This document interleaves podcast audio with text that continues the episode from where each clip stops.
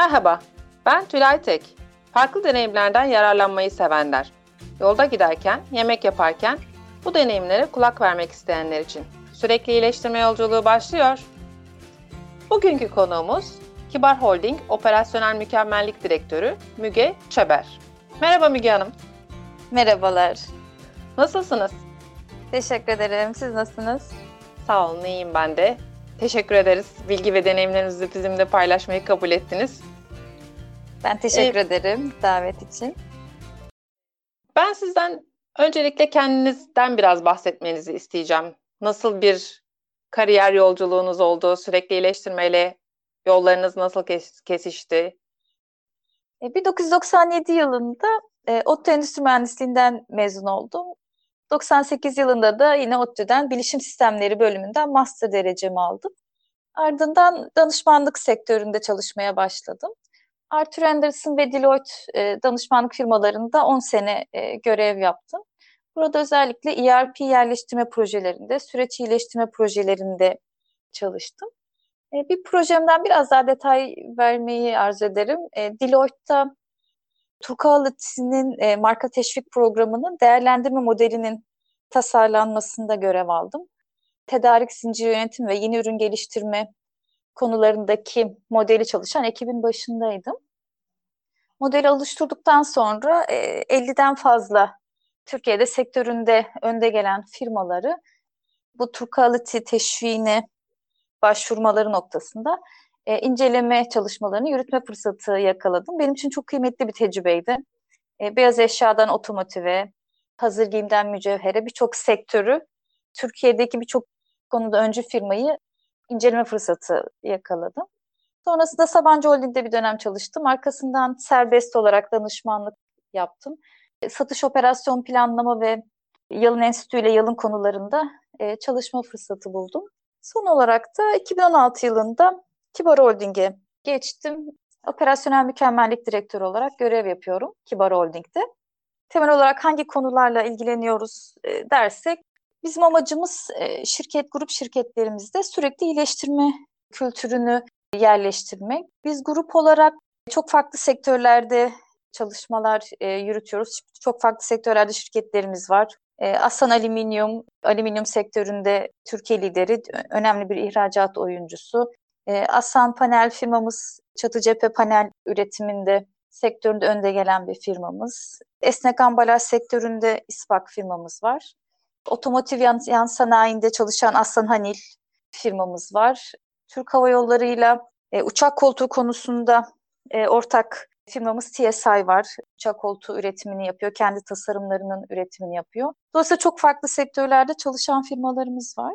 Üretim ve hizmet konularında. Bizim amacımız şirketlerin aslında kendi kendilerini sürekli iyileştirir e, hale gelmelerini sağlamak. Toyota'nın tanımıyla aslında her süreçte, her gün herkesin mutlaka bir iyileştirme çalışması içinde olmasını aslında garanti edecek şekilde ilgili yapıları kurmak. E, bu kapsamda iki tane ana temel işimiz var. Birincisi problemleri görünür kılmak. E, operasyonel K P I'lerin standartlarını oluşturuyoruz. Veri altyapıların sağlıklılığı, iyileştirilmesi konularında, otomatik veri toplama sistemlerinin hayata geçirilmesi konularında destek oluyoruz. Bir diğer kolumuz da problemleri görünür kıldıktan sonra da şirketlerin bu problemleri çözebilmeleri konusunda destek olmak üzere yalın yönetim sistemlerinin hayata geçirilmesi, bu sistemlerin kurulması. Burada da aslında dört tane kritik unsuru var bizim bakış açımızla bir yalın yönetim sistemini hayata geçirmenin.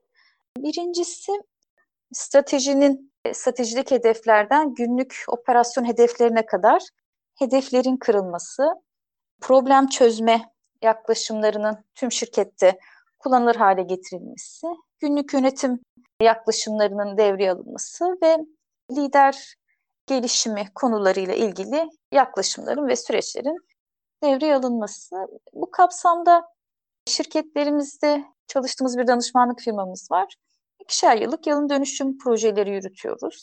Bu süreçte koordinasyonu ve takibi yürütüyoruz. E, aynı zamanda Altı Sigma bizim için önemli bir e, araç seti. Ben de karakuşak sahibiyim. proses endüstrisi olduğumuz için bizim için de ayrı bir faydası olduğunu düşünüyoruz. Katma değer olacağını düşünüyoruz. O yüzden Altı Sigma'da yalınla birlikte araç setimizdeki önemli araçlardan bir tanesi. E bu şekilde vizyonumuza ulaşmak için çalışmalarımızı yürütüyoruz. Peki şeyden bahsettiniz. Günlük olarak rutinin içerisine dahil edilmesi, günlük yönetimin bir parçası haline gelmesi için uğraşıyoruz. Ya da işte problem çözme konusunda gerekli araçları ekiplere vermeye çalışıyoruz ve bunlarla her gün, her proses sürekli iyileştirilsin, sürekli gözden geçirilsin istiyoruz. Sürekli iyileştirme çalışmalarını belirlerken, yani konuları, hangi konularla ilgili olarak çalışılması gerekiyor, bu konuyla ilgili olarak kimler, hangi çalışmaları yürütecek, ekipler kimlerden oluşacak, bu yapıyı nasıl oluşturuyorsunuz? Bir yönteminiz var mı? Nasıl bir yöntemi takip ediyorsunuz? Tabii, şimdi şirketlerimizde zaten iyileştirme ile ilgili çalışmalar yürütüyor. Bu onların kendi alanlarında yaptığı çalışmalar. Biz öncelikle holding olarak biz nasıl bir değer yaratabileceğimizi belirlemek için bir, kendimizin bir stratejisini oluşturduk. Ve bizim hani burada kendimizi konumlandırdığımız nokta aslında şirkette sürekli iyileştirmeyi mümkün kılacak, kurumsallaştıracak, hani kişiden bağımsız hale getirecek şekilde yapıları kurmak. Bu nedenle E, münferit proje yerine şirket çapında bu Lean Transformation dediğimiz yalın dönüşüm projeleriyle ilerlememizin çok daha sağlıklı olacağına karar verdik. E, bu çalışmaları nasıl yürütüyoruz dersek, bu strateji konusunda el sıkıştıktan sonra C E O'muz, e, kurumsal gelişimden sorumlu başkan yardımcımızın destekleriyle, yönetim kurulumuzun destekleriyle biz bu çalışmaları yürütme noktasında el sıkıştık. Arkasından birebir şirketlerimizle çalışıyoruz. Örneğin şirketimizin tepe yönetimi genel müdürüyle görüşerek böyle bir çalışmanın içinde bulunma noktasında kendine mutabakatını sağlıyoruz. Yani şirket bu çalışmaya bu kaynağı ayırabilecek mi? Öncelik olarak gündemine bu konuyu alabilecek mi? Dolayısıyla biz tepeden stratejik olarak bu çalışma konusunda öncelikle el sıkışıyoruz. Arkasından danışmanlık şirketimizle birlikte bir planlama çalıştığı yapıyoruz. Bu topyekün büyük bir pro, bu büyük proje için planlama çalıştığında bir proje ekibi oluşturuyoruz. Şirket için kritik bir üretim hattı, bir ürün için birden çok ekipmandan geçmesi gerekiyorsa o hattı seçerek bir hafta boyunca çalışma yürütüyoruz. Ne yapıyoruz? Kayıpları çıkartıyoruz. Kayıpları görünür kılıyoruz. Arkasından genel müdürden şirketin stratejik hedeflerine ulaşabilmek için operasyonel olarak ne tür iki sene sonra hangi noktada olmalıyız, hangi konular onun için kritik, hangi rakamlara ulaşmalıyız bunun bilgisini alıyoruz. Proje ekibimiz de daha sonrasında tespit ettiği pilot hattaki kayıplarla bu şirketin genel müdürün hedeflerindeki rakamlara ulaşmak için hangi kayıplara öncelik vermeli, o kayıpları nereden nereye iyileştirme yapması gerekiyor. Bunları çıkartarak iki yıllık bir iyileştirme aslında planı oluşturuyorlar. Yani Japonların Hoshin Kanri dediği strateji yayılımı, politika yayılımı dediğimiz aslında e, sürecin bir uygulamasını planlama çalıştığıyla e, yapmış oluyoruz. Dolayısıyla bu planlamayla aslında bizim en büyük kayıplarımız çıkmış oluyor. O kayıpların hedefleri çıkmış oluyor. Bizim iki yıllık aslında proje planımız, üzerine çalışacağımız konular belirlenmiş oluyor. Sonra proje ekiplerimizi oluşturuyoruz. Örneğin küçük duruşlar çok büyük bir kayba, kapasite kaybına neden oluyorsa bu konuda çalışacak bir ekip oluşturuyoruz. O konuyla ilgili hangi bölümler katılmalı? Onları belirliyoruz ve onlardan bir proje ekibi oluşturuyoruz. O bölüm temsilcileriyle bu çalışmalar başlıyor. Zaman içinde de biz e, ekiplerimizde yer alan arkadaşlarımızla da dönüşüme giderek bölümlerdeki yani olabildiğince şirketteki bütün çalışanlarımızın e, bu ekiplerde yer almasını ve bizzat hani bu iyileştirme tecrübelerinde görev almasını iş başında hem teknik eğitimler hem de iş başı eğitimlerle aslında bu süreci öğrenmelerini arzu ediyoruz.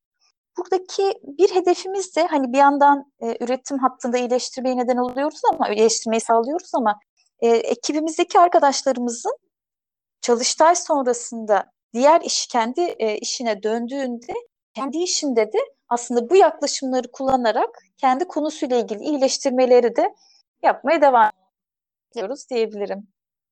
Şimdi genellikle bu dönüşüm faaliyetlerinde, yalın faaliyetlerdeki problemlerden ikisi, biri üst yönetimin desteğinin sağlanması, diğeri de çalışanların iyileştirme çalışmalarına katılımının sağlanması gibi problemler oluyor.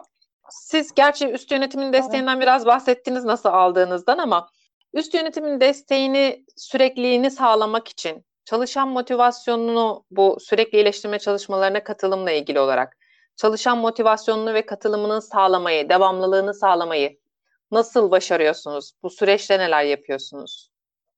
Zorluklardan bir tanesi ilgili kaynağı ayarlamalarını sağlamak. Bu konuda çalışmaya devam ediyoruz diyebilirim size. Ama bununla ilgili tabii ki aldığımız önlem şöyle ki, biz danışmanlık şirketimizle birlikte iki yıllık takvimi projenin en başında oluşturuyoruz. Ve üst yönetimin, ilgili bölümlerin takvimlerinde o haftaları mutlaka çok önce kapatıyoruz. Özellikle haftaya çakıştırılmamasıyla ilgili, e, örneğin üründe olabilir, firma ziyaretleri, habersiz müşteri denetimleri için yapılacak bir konu olmuyor ama hani planlayabileceğimiz evet. birçok konuyu aslında o haftanın dışında e, tutmak için e, planlama konusunda e, özen gösteriyoruz. Ekibi bir hafta boyunca e, proje ekiplerini sahada tutmak çok kolay değil. Hani onların yaşadığı bir takım konular olabiliyor. Bu süreçte biz hem e, Holding OPEX hem de şirketimizin de OPEX ekibiyle birlikte, danışmanlık şirketimizle birlikte sürekli aslında proje ekipleriyle birlikte çalışıyoruz. Dolayısıyla hani onların yaşadığı sorunlar olursa hani bizzat müdahale ederek, hani yöneticilerini devreye sokarak, çeşitli aşamalardan geçerek aslında hani onları çalışmanın içinde tutmak için hep birlikte çalışıyoruz. Tabii ki şirketin farklı öncelikleri olabiliyor, acil konular olabiliyor. Oralarda da farklı kaynaklarla çalışmayı desteklemeye çalışıyoruz. Şimdi projenin takvimini oluşturuyoruz dedin. Burada şeyler de, şunlar da belli. Üst yönetim hangi gün, hangi toplantıya katılacak? Standart bir format. Ekipler, ekiplerin yöneticileri, bölüm yöneticileri günde hangi toplantılara katılacaklar, o toplantılar hangi saatte? Bunların hepsi belli. Dolayısıyla aslında proje ekibinin şöyle bir sorumluluğu da var. Cuma günü itibariyle öğleden sonra anlamlı bir çıktı sunma ihtiyacı var. O nedenle hani ekibin aslında bu kısa sürede E, somut bir fayda e, sağlıyor olması, o zaman baskısı da hani katılımı teşvik etmek açısından da hani e, önemli bir unsur oluyor. Üst yönetimin orada olacak olması. Tabii bu işin sonucunda elde edilen güzel kazançlar da bir anlamda motivasyonu da destekliyor. Motivasyon artınca katılım da artıyor. Bunlar böyle biraz birbirinin içine giriyor. E, şimdi orayı da biraz açmak gerekirse, Ee, hani bence bu sistemi ayakta tutmak için bu çok kritik, dediğiniz gibi. Bir kere biz e, projenin ölçülebilir sonuçlar e, yaratıyor olmasını çok önemsiyoruz. Şunu da gözlemliyoruz. Ekipler birlikte e, sonuç aldıkça olay çok daha keyifli hale geliyor. O ekibin içinde yer almaktan çok daha mutlu oluyorlar. O işe vakit ayırmaktan çok daha mutlu oluyorlar. Bir, bu aslında bir iç motivasyon bir anlamda. Mesela projenin ilerlemesi konusunda herhangi bir sorun yaşadıklarında biz de mutlaka destek oluyoruz ki hani projenin önünü açalım, sonuç alma konusunda onlara destek olalım. Diğer bir konu, bu yapılan iyileştirmeleri de aslında görünür kılıyoruz. Yani üst yönetimin desteğini alma konusunda bu bence bizim elimizi çok güçlendiriyor. Gerçekleşmeleri nasıl takip edeceğimizle ilgili bir e, raporlama altyapısı oluşturuyoruz. Ve bu raporu e, işte proje öncesindeki durumumuz neydi, e, şu anda neredeyiz? Örneğin duruşlar, makinenin yüzüne kadarında makine süresinde duruş yaşanıyordu. Şu anda bu süre nereye geldi? Hani gayet ölçülebilir veriler üzerinden her ay sonunda gerçekleşmeleri raporluyoruz. Hem şirketin üst yönetimine hem de Kibar Holding'in üst yönetimine.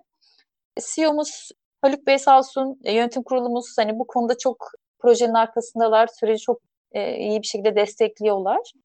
E, bu kadar üst yönetime yapılacak bir raporlama, şirket içinde de bu projeye verilen önemli bir şekilde hissettiriyor.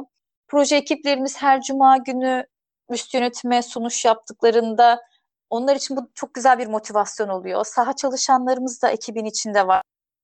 Dolayısıyla çıkıp genel müdürüne sunum yapıyor olmak onlar için çok güzel hatıralar oluyor. Hatta bazen yönetim kurulları toplantılarına denk geliyor ve onlara da sunum yapıyorlar. E, yönetim kurulu başkanına sunum yapıyor olması o, o ekip için çok güzel bir motivasyon oluyor. Bir diğer konu da yani bizim gözlemlediğimiz bu projelerde inisiyatif alan, verimli katkılar sağlayan, şirketin başarısına katkı sağlayan arkadaşların da kariyerlerinde mutlaka bu projenin bir faydası olduğunu gözlemliyoruz. Hem ofis çalışanlarımızda hem saha çalışanlarımızda. Ofis çalışanlarımız şirketin tamamı tarafından çok daha net bir şekilde görünür hale geliyor. Oradaki yetenekler çok daha görünür hale geliyor. Mavi yaka tarafında da özellikle bu ekip lideri yapılanmaları, yani üretimdeki yöneticiler, oradaki yapılanma gündeme geldiğinde zaten Kaizen çalışmalarında görev alanlar bir adım avantajlı oluyorlar e, oradaki becerileriyle. Dolayısıyla aslında hem şirket için çok güzel sonuçlar elde ediliyor ama bir yandan kişiler de hem kendi gelişimleri açısından hem de kariyer gelişimleri açısından oldukça e, olumlu sonuçlar elde edebiliyorlar. Sanırım motivasyonun destekleyen konulardan bazıları bunlar diyebilirim. Söylediğinize katılıyorum. Yani bir, aslında o kadar çaba sarf ettikten sonra insanlar bir çıktı gördükleri zaman ha, bu kadar çabama değmiş, işte buradan ayırdığım zamana değmiş ya da bununla ilgili olarak ekip arkadaşlarımla çalışmama değmiş, sahaya inmeme değmiş gibi e, yorumlar yapabiliyorlar çıktılarla ilişkilendirdiğimizde. O zaman sizin aslında evet, bu motivasyonu sağlamaktaki şey en önemli nedenlerden bir tanesi belki bu sonuçların takip ediliyor olması, bir yere bağlanması, yapılan o çabanın sonucunda elde edilen çıktıların görsel değil sadece metriklerle takip ediliyor olması. Bir yandan kariyer evet, gelişiminden evet. bahsettiniz. Bu kariyer gelişimine bir faydası olması, yeteneklerin ortaya çıkması hem aslında çalışan açısından hem de firma açısından sessiz kalacak olan, belki böyle bir çalışma yapılmamış olsa sessiz kalacak olan bir grubun ortaya çıkması ve onların yeteneklerinden faydalanmasını sağlıyor. Direkt kazan kazan olarak bakıyorum ben bu işe de. Bir de dediğiniz gibi yönetime Aynen. sunum yapılması, yönetimin bu takvim planına uygun bir şekilde kendi planını revize etmesi ya da bununla ilgili buna göre organize olması aslında projelere verdiği desteği çok net bir şekilde gösteriyor. Dolayısıyla aslında hem üst yönetimin desteğinin sürekli olarak sağlanması, bu sonuçların, çıktıların değerlendirilmesi hem de çalışanın motivasyonunun sağlanması açısından önemli girdiler olmuş. Elinize sağlık. Kesinlikle çok teşekkür ederiz. Yani bu çalışmaların evet. getirilerini nasıl takip ediyorsunuz? Bir raporlamadan bahsettiniz. Her ay sonu yapılan bir raporumuz var. Önceki sonraki durumunu tespit edip ortaya koyuyoruz. Bir de az önce üretim dışı faaliyetler içinde yani kişilerin kendi çalıştığı işlerle ilgili de iyileştirme yapmasını bekliyoruz dediniz. Şimdi biz genel olarak düşündüğümüzde hem üretim hem üretim dışı faaliyetleri, metriklerle gelişimi nasıl takip ediyorsunuz? İşin finansal boyutunu nerede nasıl dahil ediyorsunuz? Onlardan da bahsedebilirseniz çok iyi olacak. Kaizen proje sunumlarında ekiplerimiz o konuyla ilgili nereden nereye getirdiklerini raporluyorlar. Ama hani sadece o haftayla bu faydayı raporlamak yeterli değil. Hani bizim sonuçta iki yıllık bir taahhüdümüz var. İki yıl sonunda şirketin finansal hedeflerine de belli bir katkı yapabilmeyi arzu ediyor. E, dolayısıyla biz aslında bir yandan büyük resmi de takip ediyoruz. Yani hem Kaizen, spesifik Kaizenlerin sürdürülebilirliğine bir yandan bakarken, bir yandan da örneğin biz O E E'de kullanılabilirlik konusunda e, şu, makinede şuradan şuraya gelmeyi hedefliyoruz dediysek, mesela mutlaka o kırılımın aylık olarak gelişimine bakıyoruz. Ya da biraz önceki örnekten gidersek, küçük duruşların toplam planladığımız üretim süresindeki içindeki oranı proje öncesinde buydu. Bu ay sonu itibariyle nereye geldi şeklinde sürdürülebilir bir şekilde. Yani bütün Kaizenler birleştiğinde aslında bizim ana K P I'lere, ana performans göstergelerimize bir etkileri var mı? Bu göstergelerde biz somut ve sürekli iyileştirme yakalıyor muyuz? Bunu takip etmek için bir yapı kuruyoruz. Örneğin e, mesela bu bilgi için e, biz ne yaptık?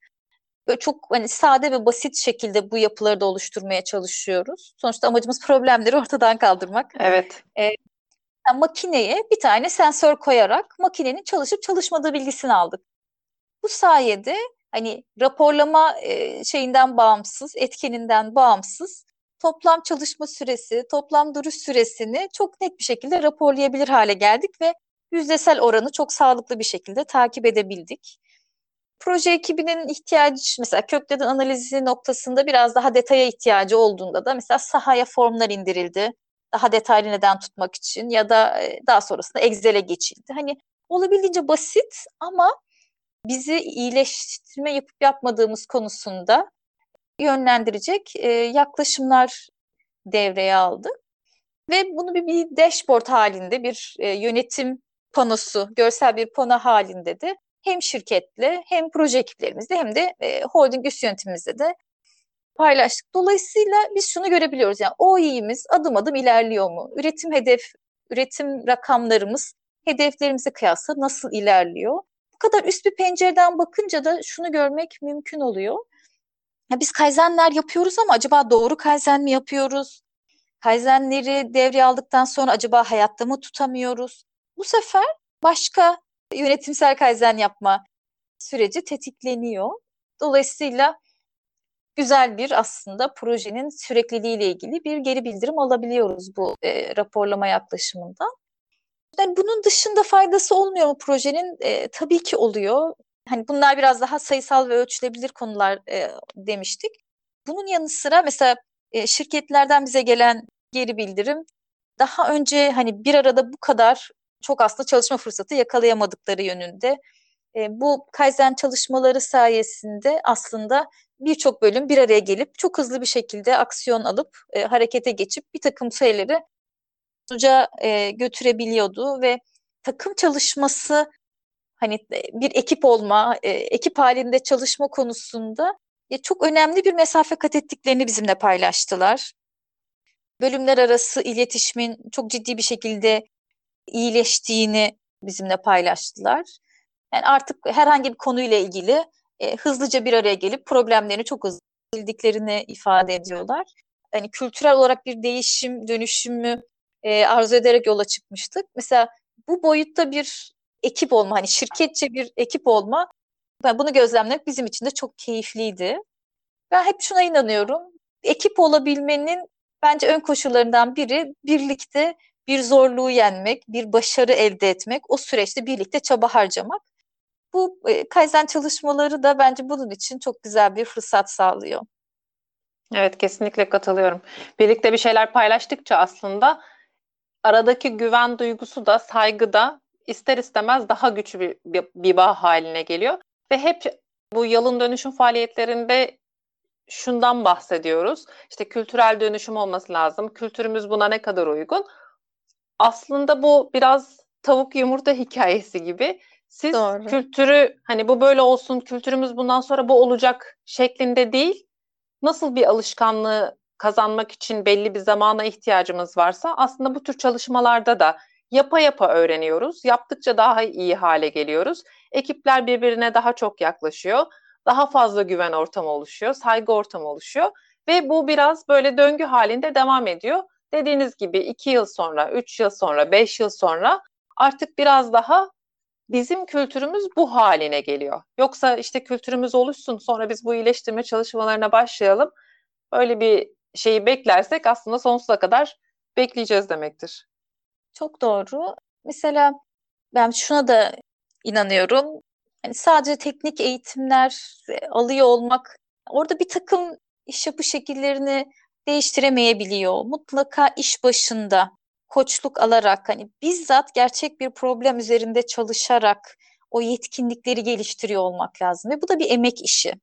O ekibe o vakti sağlamak gerekiyor, üst yönetimin desteğini. Hatta onlarla birlikte bu işleri yürütüyor olmak e, çok önemli ve bunu böyle e, dönemsel olarak e, işte belli aralıklarla da olsa, yani aylık da olsa hani o döngüler, ama biz o iki çalıştay arasında da mutlaka ekip çalışmalarına devam ediyoruz. Siz bu kadar sıklıkla bir şeyi tekrarladığınızda Zaten şunu görüyorsunuz ya, evet hani bu yöntemle bir şeyleri yapıyor olmak benim hayatımı kolaylaştırıyor. Ya o zaman ben diğer çalışmalarda niye bunu kullanmayayım? E, biz hani bunun çok örneğine denk geldik. Bizim çalıştığımız hatta yaptığımız bir çalışmanın yöntemini mesela başka üretim hatlarında da direkt kopyalandı ve hani aslında bu şekilde de zaten arzuladığımız yayılımı da sağlamış e, bulunuyoruz. Burada mesela bir, bir konunun daha altını çizmek istiyorum. Hani bu kültürü Buyurun. sağlama, bu projenin başarısını elde etme noktasında bazen şirketlerdeki endişenin sebebi insan kaynağı konusundaki e, sayısal olarak yetersizlikler de olabiliyor. E, biz mesela şirketlerimizden birinde daha önce yaşadıkları bir e, tecrübeden e, hareketle mesela bu kök nedeni e, o dönemki e, problemin sebebi olarak tespit ettikten sonra kendi projemizde mesela bütçede buna da yer verdik. Yani projenin faydalarını belirlerken biz bu iyileştirmeleri yapacağız, bu kadar kapasite ve bu kadar gelir öngörüyoruz dedikten sonra bölümlerle görüşerek bu projeyi hakkıyla yapabilmek için mevcut kaynak sayısı yeterli mi, ek bir kaynağa ihtiyacınız var mıydı? Bölümlerle konu, özellikle üretim, bakım gibi hani bu işe en çok kaynak ayıracak bölümlerde ihtiyaç dahilinde o kişilerin e, boardroom'u projenin bütçesi içine dahil et. Keza yapılanmamızı da mutlaka genişletiyoruz. Bu çalışmayı çok ciddi bir şekilde takibi için o, o ekibe de ihtiyacımız oluyor. Biz hani bu yatırımları da dikkate alarak bir proje fizibilitesi ortaya çıkartıyoruz ve üst yönetimimiz hani bu gelir ve maliyet yatırım denklemine bakarak bu çalışmayla ilerleyip ilerlemeyeceğine karar veriyor. Ve biz bu insan kaynağı eksiklerimiz tamamlanmadan da projeye başlamıyoruz. Yani biz şirketimizde de e, şu şu hissiyatı yaratmak istiyoruz. Yani biz bu projeyi gerçekten bölümler kendini iyi hissederek başlasın, yapabileceğini, sağlıklı bir şekilde projeyi ilerleteceğini bilerek, hissederek e, sürece girsin istiyoruz. Yoksa hani zaten kaynağım yok, bunu nasıl yapacağım, zaten yapamayacağım gibi bir, zaten olmayacak bir e, duaya amin. Evet. Çok tek değil. E, sonuçta biz şeyden zaten şüphemiz yok. Herkes elinden gelen desteği tabii ki sağlıyor ama hani birçok konu varsa o kaynağı gerçekçi bir şekilde alok etmek yani çok şey değil, çok mümkün olmuyor.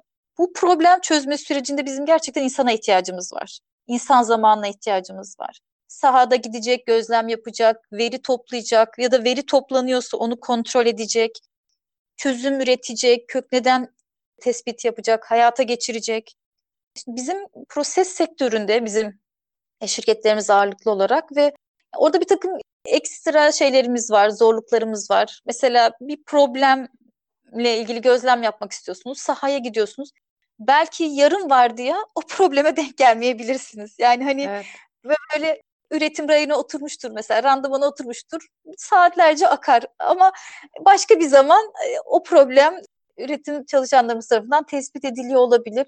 Ya dolayısıyla orada e, o, o vakti, o problemin kök nedenini e, inmek için farklı yöntemler bulmak lazım, farklı veri toplama sistemleri kurmak lazım. E, biraz bu işe gerçekten hani insanın kafa yorması, enerji harcaması gerekiyor. O yüzden hani bölümlerimizin de bu kaynağı olduğundan da e, emin olmak bizim için çok önemli. Keyifle bu projeleri yapıyor olmak, hani o vakti ayırabilecek kaynaklarla bu sürece giriyor olmak bence projenin başarısını da olumlu anlamda etkiliyor. Kesinlikle. İnsanlar eğer buna vakit ayıramıyorlarsa, kendi iş yoğunlukları içerisinde bunun için zaman ayıramıyorlarsa, hep dediğiniz gibi emek isteyen, zaman isteyen işler. Gidip veri toplayacaksanız, o verileri analiz edecekseniz, işte ekip toplantıları yapacaksanız hepsine mutlaka zaman ayırmanız gerekiyor. İki, iki konuda aslında insanlar genellikle eksik yaşıyorlar. Bir, bu zamanın olmaması. İkincisi de aldıkları teorik eğitimlerin, teorik bilginin sahada nasıl uygulanacağının bilinmemesi. O da dediğiniz gibi sahada birlikte çalışıp koçluk yapılınca, o karşılaşılan problemlerin üstesinden birlikte gelinince hem öğrenmiş hem de uygulama sürecini birlikte geçirmiş oluyorsunuz ki siz her iki problem için de aslında çözümü bulmuşsunuz. Biz kendi rolümüzü dediğiniz gibi biraz daha yönetsel Kaizen tarafına konumlandırdık. Yani hem teknik Kaizenlerin içinde yer alıyoruz ama bir yandan da sürekli şunu gözetiyoruz. Ekip bir ilerleme yapmadı, ilerleyemiyorsa, bir ilerleme kaydedemiyorsa e dönüp bunun da biz kendi kök nedenimizi araştırıyoruz. Hani evet, o da bir daha... problem. O da yönetse aynen, o da başka bir Kaizen konusu. Ekip niye ilerleyemiyor? Kök nedeni nedir? Biz ne yapabiliriz? Biz OPEX olarak nasıl destek olabiliriz? Hocalardan ek nasıl bir destek alabiliriz? Biz sürekli bununla ilgili çalışıyoruz. Yani gerekiyorsa yönetim kademesini sürecin içine e, alıyoruz. Belli noktalarda yönetimsel, organizasyonel değişikliklere kadar gidildiği olabiliyor. Ama e, bir ekibin bu projeyi gözetiyor olmasının gerçekten çok önemli olduğunu düşünüyorum. Çünkü proje ekipleri teknik problemlerin içinde e, uğraşırken bir de buna e, vakit ayırmıyor olmaları önemli. Dolayısıyla hem teknik destek bir yandan da ama yönetsel olarak destek. Bir altını çizmek istediğim konu da şu. Hani direnç konusu çok konuşulan bir konu ya, hani direnç gösteriyor. Evet. Proje proje yapmak istemiyor. Ya ben orada da biraz daha derine e, inmek gerektiğini düşünüyorum. Hani orada direnç gösteren kişiyle ilgili de bir kök neden analizi ihtiyacı oluyor olabilir. Kişinin e, sürece dahil edilmesiyle ilgili neler yapılabilir? Hani dönüp bunu da çalışmak lazım diye düşünüyorum. Sürekli iyileştirme konusunda çalışan profesyonellerin şikayet, ben öyle diyorum, bir şikayet modu var, bir de çözüm araştırma modu var, çözümleri devreye alma, harekete geçme modu var. Bizim bence şikayet modunda olma lüksümüz yok. Dolayısıyla bir problemi görüyorsak bununla ilgili konuşmayı, tartışmayı ya da hani bu problemi nasıl diyelim, problemle ilgili uğraşmayı bırakıp o problemin çözümü için yine bilimsel problem çözme teknikleriyle yol alıyor olmak çok önemli.